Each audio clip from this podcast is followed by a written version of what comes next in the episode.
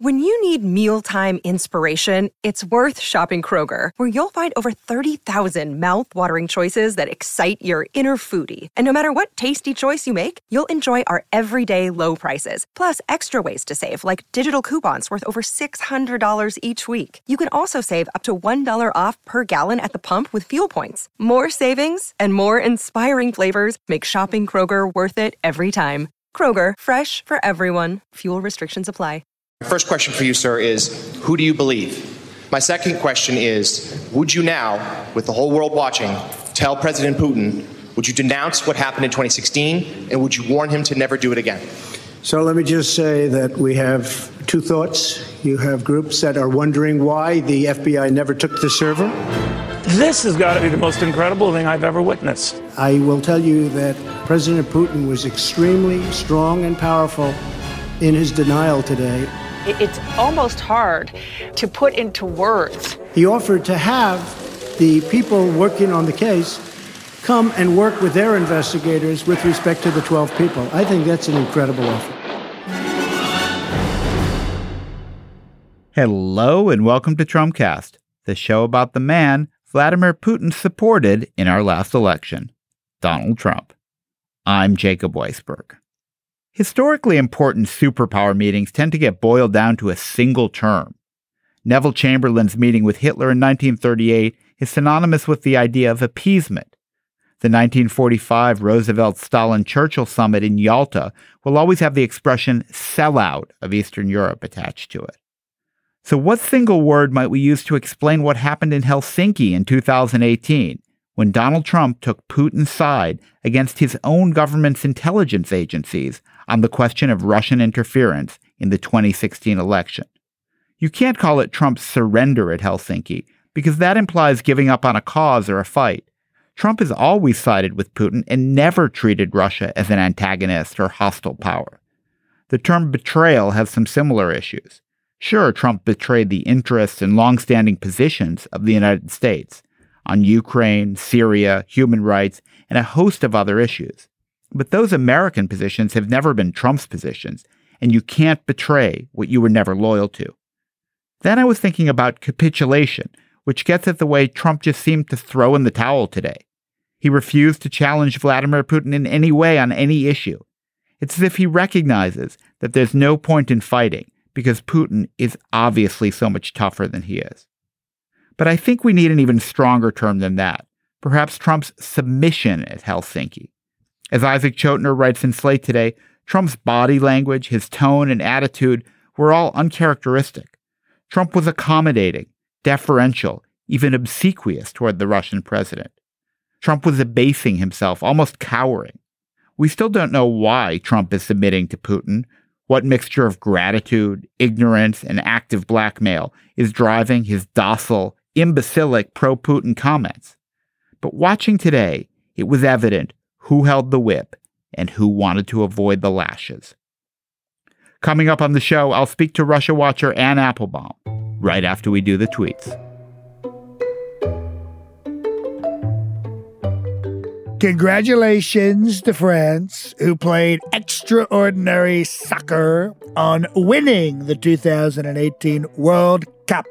Additionally, congratulations to President Putin and Russia for putting on a truly great World Cup tournament, one of the best ever. Our relationship with Russia has never been worse thanks to many years of U S foolishness and stupidity, and now the rigged witch hunt. President Obama thought that crooked Hillary was going to win the election. So when he was informed by the F B I about Russian meddling, he said it couldn't happen. It was no big deal and did nothing about it. When I won, it became a big deal, and the rigged witch hunt by Strzok. Received many calls from leaders of NATO countries thanking me for helping to bring them together and to get them focused on financial obligations, both present and future. We had a truly great summit that was inaccurately covered by much of the media. NATO is now strong and rich.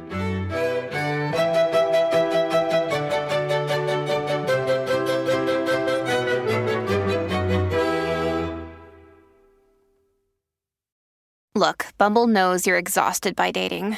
All the, must not take yourself too seriously, and six one since that matters, and what do I even say other than, hey?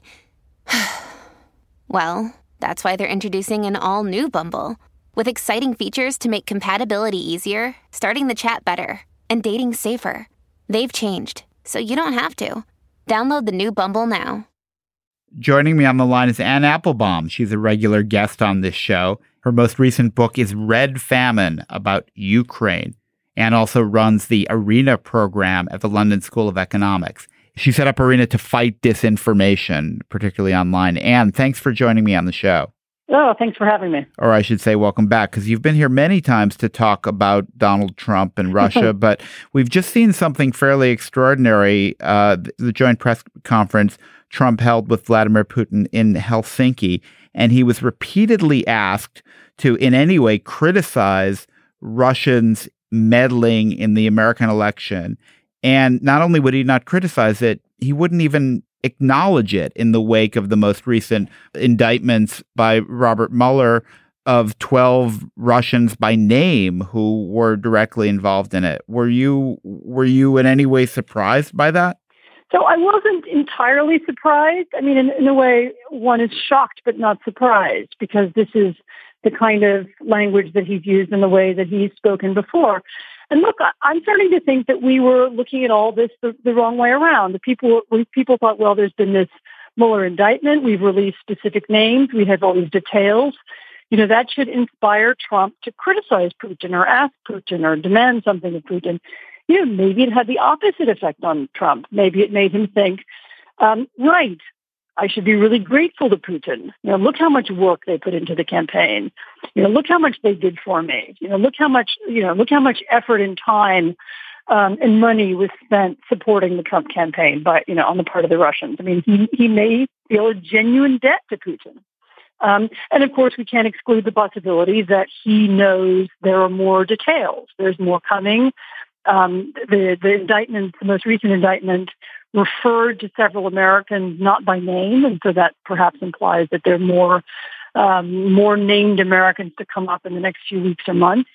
Uh, and he may have been trying to undermine the investigation um, in advance. And this is one of his tactics. If you undermine the F B I and if you undermine the press, then when the F B I or the press come out with things that are embarrassing to you, you can just dismiss them as not true, and at least a part of your supporters will go along with you. That, and that may have been the other point of his his otherwise very peculiar behavior today. But let's play out that idea a little bit. So he's saying thank you to Vladimir Putin, and Vladimir Putin says, you're welcome, I appreciate it. But there is some pantomime that ordinarily goes on at these events, and surely Putin understands that Trump, as his man, needs to retain some credibility in the American political system and wouldn't mind a bit of criticism or denunciation as long as Trump doesn't intend to actually do anything about it, which, of course, Putin knows he wouldn't if he said that.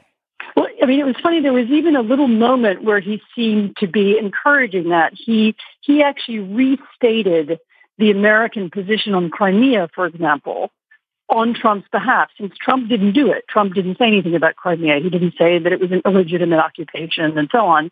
But Putin did. Putin said the Americans believe that it's, I'm paraphrasing, but the Americans believe that it was an illegitimate occupation. We don't believe that. We believe that we had this phony referendum, or we had this referendum, and that it was therefore it's legitimate.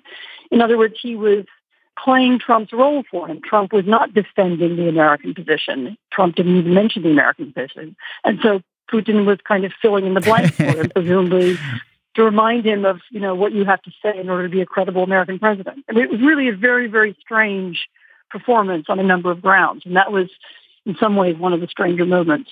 I mean, there was also that striking moment where Putin was asked if he wanted Trump to win, and he said, yes, I did. It was a, a, a br- you know, brief moment of honesty. Trump, I imagine, if asked the same question, wouldn't have given that tr- – if he'd been asked, did Vladimir Putin want you to win, wouldn't have uh, just simply said, yes, of course, that's true.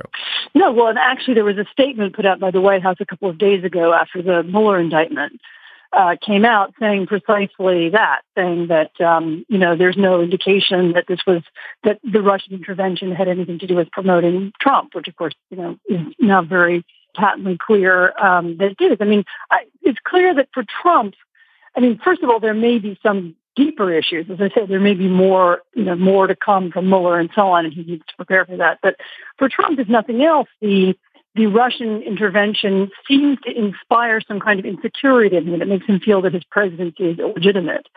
Um, and it's not an accident that one of the things he started doing at this press conference where he was supposed to be talking about, I don't know, Ukraine and Syria and nuclear weapons and issues of great, you know, world import, he immediately brought up his election and how he won the election and the Electoral College and how, you know, the Democrats normally win, but he won and so on and so on. So in other words, he...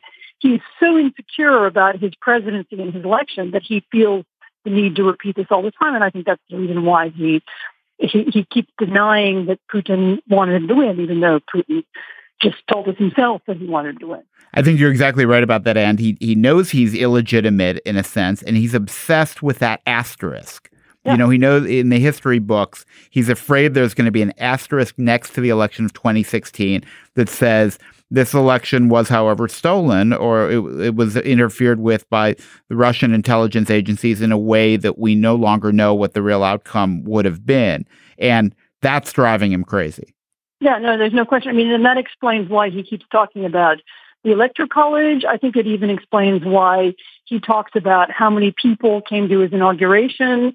He continues to repeat this over and over again, and I think, and goes back to it over and over again. And I think that obsession reflects his sense of his fear of illegitimacy, or his fear that, you know, he he, he cheated, or he he's perceived to have cheated, and, and that therefore he's not, you know, he's not a real president. And he's done a little bit less recently, but he came back to it today, which was which was interesting. And I think it was because of the context, and because when standing next to Russia, um, that's clearly what he's thinking about. So here you have this extraordinary spectacle of an American president siding with the Russian intelligence agencies against the judgment, public judgment of the American intelligence agencies. And sitting right there at the press conference in the front row is Jon Huntsman, a moderate Republican who's the U S ambassador to Russia, you know, and also there Mike Pompeo, the head of the C I A, John Bolton, national security advisor, Dan Coates, the national intelligence director. I mean, none of these people are traitors, whatever you think about them. They are they are people whose careers have been shaped around defending the United States from foreign attack, including and very much by Russian and before that Soviet intelligence. What the hell are they thinking, and what the hell should these people do?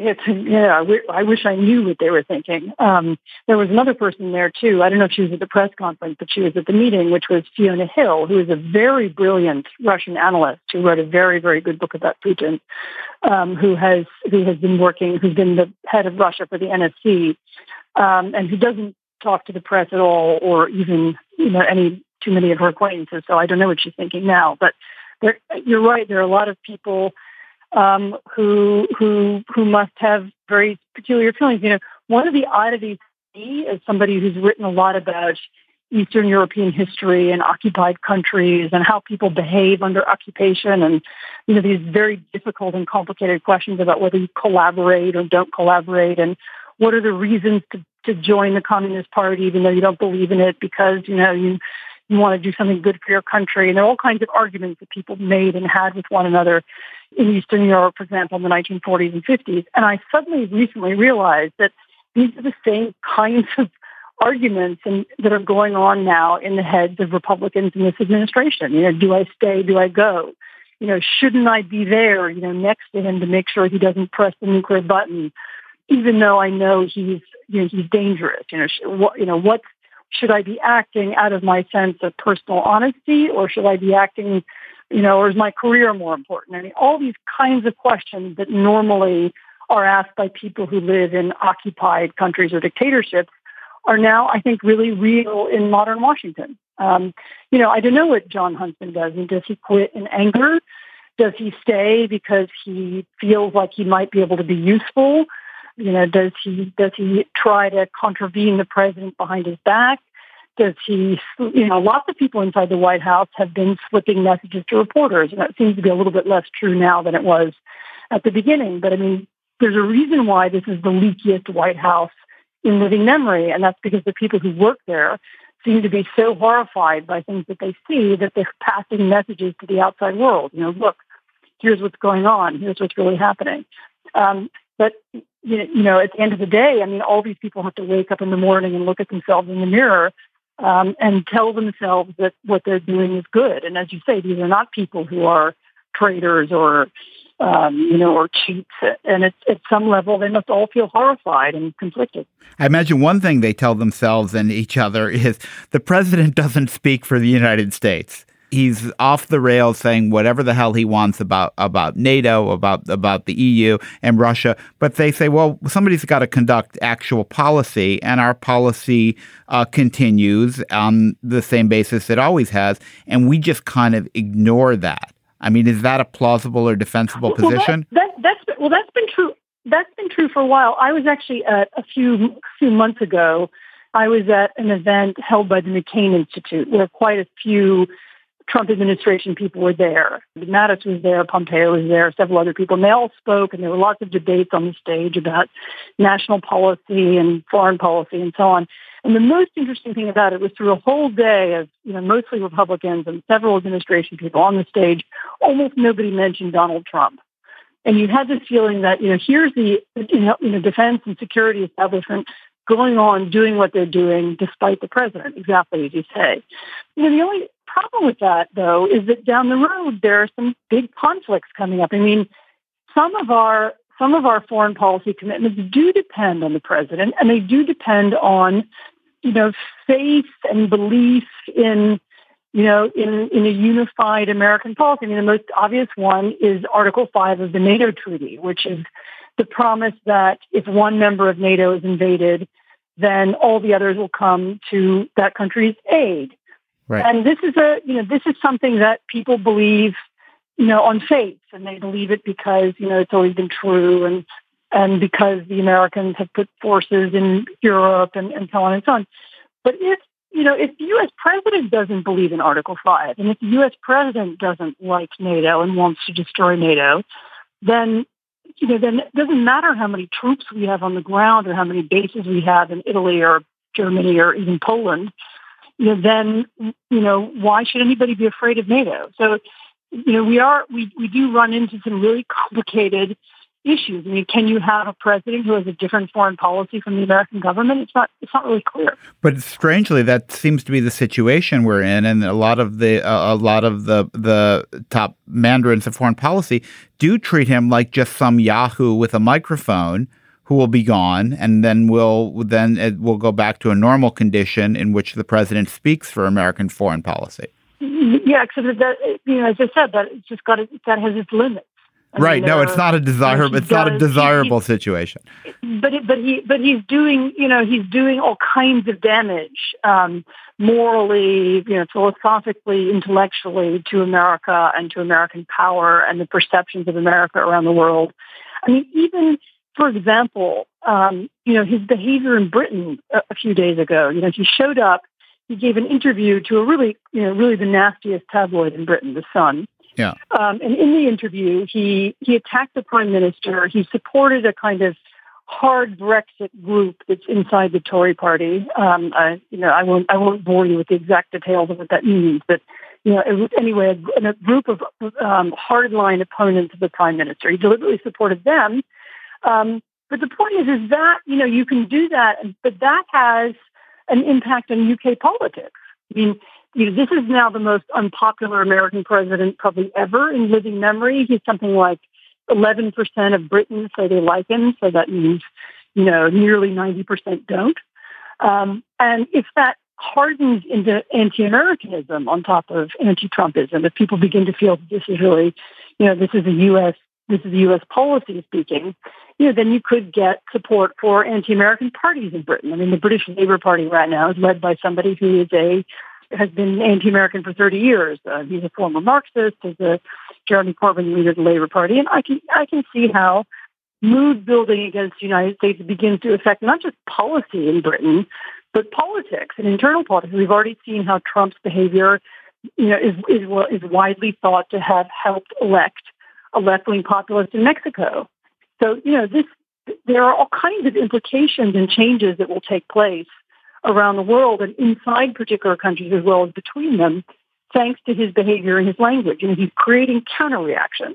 You know, people dislike him, and that means that they dislike the United States, um, and that means they elect different kinds of people to to run their government.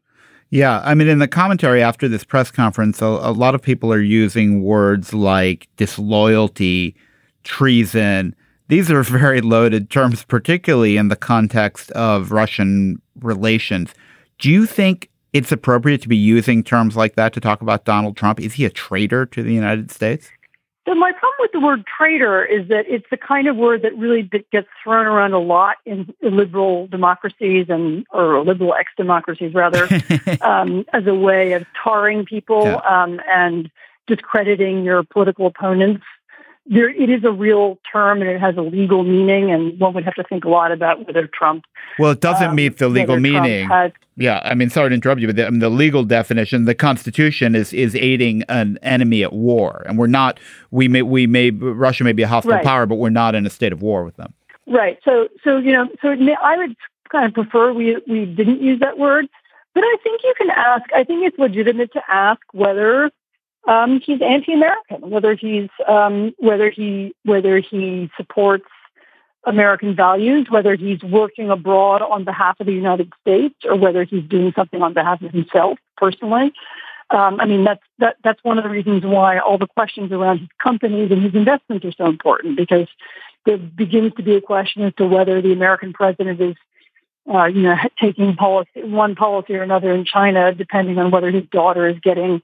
you know, is getting deals with the Chinese government on her, um, you know, on her trademarks. I mean, that, that you know, we never asked, had to ask those questions before about an American president. Um, and so, yes, you do have to start asking about whether he's he's working on behalf of the United States or himself or, or who knows who else.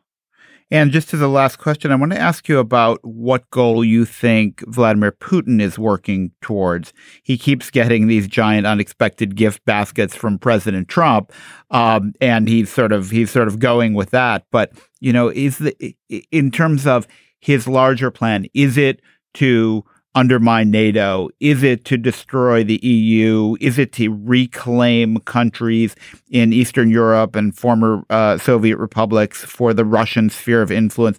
What's the what's the long-range goal for him, and how well is that being served by this summit and by his interactions with Trump? So Putin's greatest fear, his biggest potential political problem, is the attraction that his countrymen feel for the West, for Western Europe in particular, um, but for democracy, um, for, you know, for a less corrupt, more admirable, more honorable political system. And the times that he's become most anxious in politics are the times when he's seen ordinary Russians take to the streets or rise up or, you know, or, or, or protest against him. And the reason why he was so upset about the Ukrainian revolution in twenty fourteen was that it was exactly the kind of revolution he's afraid of in Russia. You know, the ordinary people say, you know, basta, enough, you know, no more corruption. They wave European flags. We want to be part of the West. We want to be part of the democratic world, the normal world.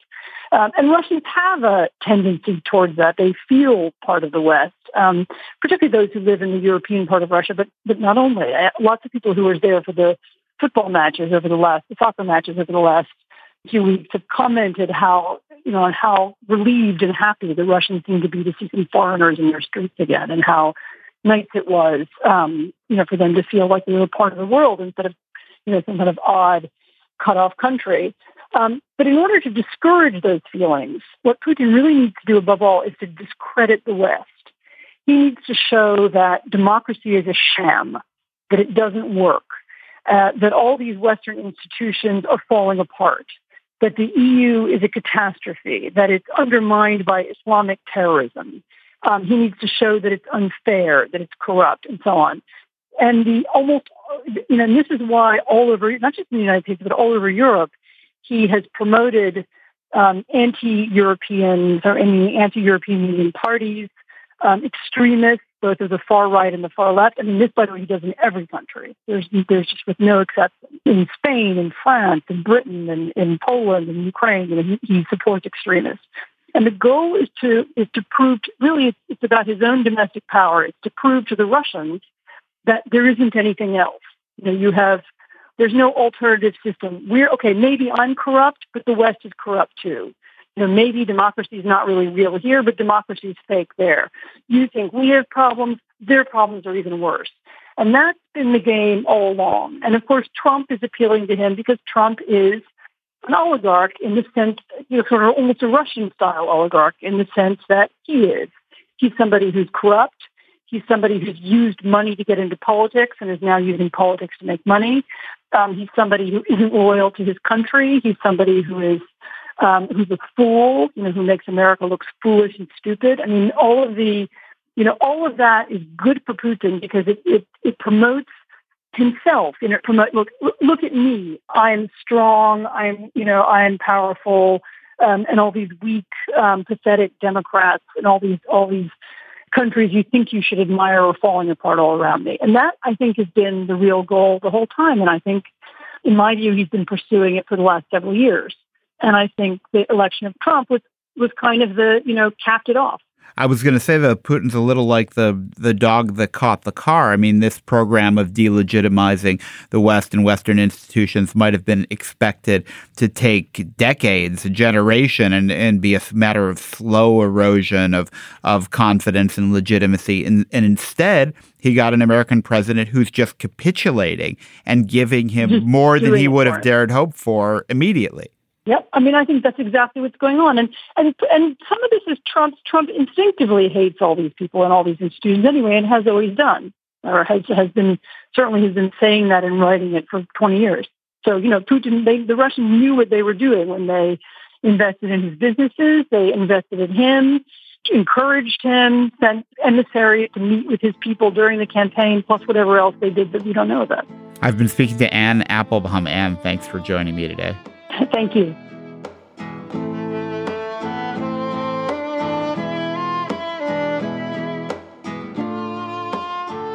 That's it for today's show. Trumpcast is produced by Jason DeLeon.